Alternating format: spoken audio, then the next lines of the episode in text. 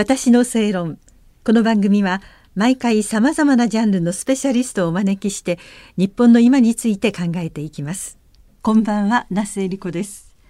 モラロジー道徳教育財団道徳科学研究所教授で麗澤大学大学院客員教授の高橋史郎さんにお話を伺う3回目今回が一応のおしまいということになってしまうんですけれども、えー、子ども庁についてお話を伺っていて前回、まあ、縦割りじゃなくすることの大切さそして問題はたくさんあるんだけれども目の前のことじゃなくて総論というものをしっかり見ていかなければいけないということで、まあ、今本当に貧困とかいじめとか子どもに関する問題がたくさんある中でこの子ども庁が本当の意味で、えー、機能していくためにはどんなふうにしていったらいいかっていうことだったんですよね。はい、はい今おっしゃったその、えー、私はまあ基本理念と言いたいんですけど、はい、まあ、総論というよりも、うん、その子ども政策の基本理念をもっと時間をかけてきちっと議論しろとい。うことと、は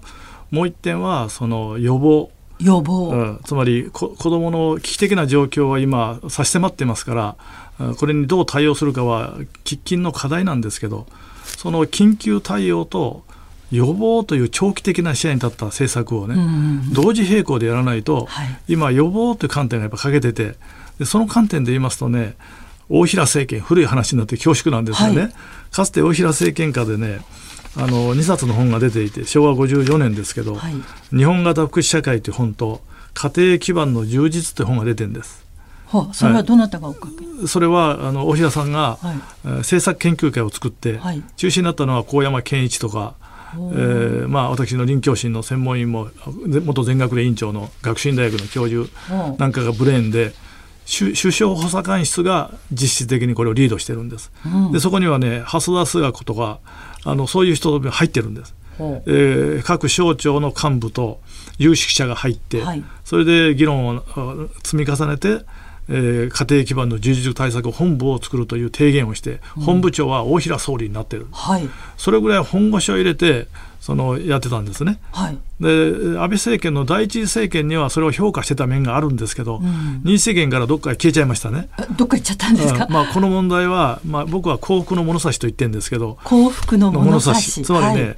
第一次政権の時にはね政務官会議の中で経済の物差しから幸福の物差しを取り戻さないといけないというようなことが書いてあって、はい、そのあの姿勢があったんです。ところが二次政権からその言葉は聞かれなくなって経済の物差しに、まあ、幸福の物差しが押し切られたというか、はいはいまあ、そういうことがあるんですね。でその幸福の物差しを支えているのが実は家庭基盤。の充実というところに焦点を当ててましてね、はい、ですから私は岸田政権でこの子ども政策をやる場合にね大平政権のこの政策をもう一回きちっと見てもらいたいと、うん、ここでなかなかいいこと言ってるんです風格のある家庭とかね、美しき老年とかね今なかなか風格のある家庭とか美しい老年がいなくなりました。あそれは私たちの 年配者の責任でしょうか。あるいはね。保育所の役割はあくまでも家庭の機能の一部を代替して補完するものだと、はい、あの昔親育推進議連盟の勉強会やった時にね保育園長がえー、国会議員の皆さん待機児童なんかいませんと言ったんです。待機親がいるだけですと、はあはい。はい、私保育所入れてと言ってる園児はいないんだと、うん、経済事情でまあ、働かざるを得ない。これは現実にありますから、うん、あその働いてるんですけど。例えば0歳児に30万の予算が保育所に与えられるとすればね。その0歳児を家庭で育てている家庭保育に同じような支援をすればその保育所に預けるか家庭で子どもを育てるか本人の自由ですけど、うん、支援は公平でないといけない。どちらにもね、はい、そういうことは必要だと。だからそのあるいは、えー、コロナ禍ではですね専業主婦の誇りの回復とかね、はい、まあそんなことまで書いてありましてね。私は家庭基盤の充実という、うそういうところに、まあ、これが、あの園綾子さんが教育再生会議の第1回目の会議だと思うんですけどね、はい、あのいじめ問題が議論になったんです。うん、その時にどんなにいじめられっ子を守る仕組みを作ったって、えー、家庭なんだと問題は。家庭で親がどう関わるかということがつまりまあ私たちに解釈すれば実は共感力というね、はい、共感するいじめっ子の共通点はねいじめられっ子の気持ちがわからないんです。うん、うん、だから、はい、その共感力というのは親との関わりの中で育つものなんです。でそういうその家庭で親がどう関わるかということが実はいじめを予防する一番の根本で、うん、そこがね例えば道徳教育を学校でいくらやってもね、うん、あの大津のある中学校でいじめ殺事件が起きましたね。あの中学校は文部科学省が指定した研究指定校です。道徳の。素晴らしい報告書を出してるんです、はい、でその報告書を出した6か月後にいじめ殺が起きたんです、つまりいじめをなくそうといういじめ撲滅宣言を道徳の授業で一生懸命やっても、うん、このいじめを防ぐことができない自殺を防ぐことができなかったという現実があるわけです、うん、私は大学院であの、まあ、道徳の大学院は今麗澤大学しか認められてないので3年間道徳教育を教えてきたんですけどね。第1回目の授業でこの報告書を皆さん読んでくれと。みんなあの教師が多いんです。大学院生。は、はい、それで現場が分かりますから、はい、こんなに立派な道徳教育をいじめ防止のためにやってきたのに防げなかったというなぜどこに原因があるかということから始めようと。うん、で私は今科学的知見に基づく道徳教育学の樹立に向けてというね科学的？知見に基づく道徳教育学の樹立。知見ですか、はい、でこれはね家庭教育も道徳教育もね世の中の批判マスコミも含めて批判がありましてね、うん、それはどういう批判かというと特定の価値観を強制するのかという価値観なんですよ。あの批判なんですよ。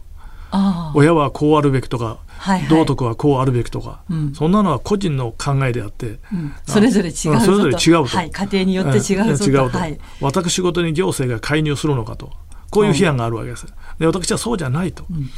発想を転換して子供には本来その発達力が内在している、うん、その発達を保障するというのが親の役割や、大人の役割であってそのためには発達段階に応じてどう関わったらいいかを学ぶ必要があると、うん、これは私は親学と言ってるわけですが、はい、親としての学びですね、はい、だからそのお父さんとお母さんで話し合って我が家の方針を決めるのはいいんだけど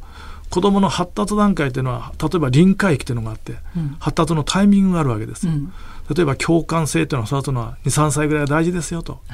自分を律するということは眼下前頭必須という機能と関係があってその時期にどう関わるかが大事なんですと、うん、いうことを学んで科学的根拠に基づいた道徳教育とか科学的根拠に基づいた家庭教育というものを学ぶ必要があると。いうことでこの3年間学会で6回発表して、はい、えー、3つ査読論文を発表してきたんですが、まあ、その本も近々出しますけども、えー、そういうことが今勝手な価値観の強制じゃなくて子どもの発達力の保障という観点に転換すべき時に来てんじゃないかと。いうことで誰もが納得する知見を学びたいと。はい、あそうあの子供も一人一人それぞれ別々ですけれども、はいはい、でも子供はこれからどんどん成長していって大きくなって、はい、もうあの、まあ、体だけじゃなくて心もですね、はい、そして感情も、はい、人との関わり方もどんどんどんどん成長して学んでいくわけですよね。それを、あのうまくうん、育ててあげるという点なんですけど、はい、それが教育だという形ですね。はい、一つだけいいですか？はい、あの羽生結弦がまたね、あの怪我をしたようですけどもね。あそうです、ね、羽生結弦がですね、こういうことをインタビューで言ったことがあるんですよ。困難を乗り越える力は逆境に感謝する心にあると母から学んだと。彼は仙台出身なんで、東日本大震災を経験してるわけですね。そ、ね。はい、その時にお母さんはあの周りに感謝しながら彼が練習できる環境を作っていったんですね、うん、ありがとうありがとうと言いながら。その後ろ姿を見ながら彼は困難を乗り越える力が育ったと言っている、うん、まあ、こういうことが実は大事なんだと。うん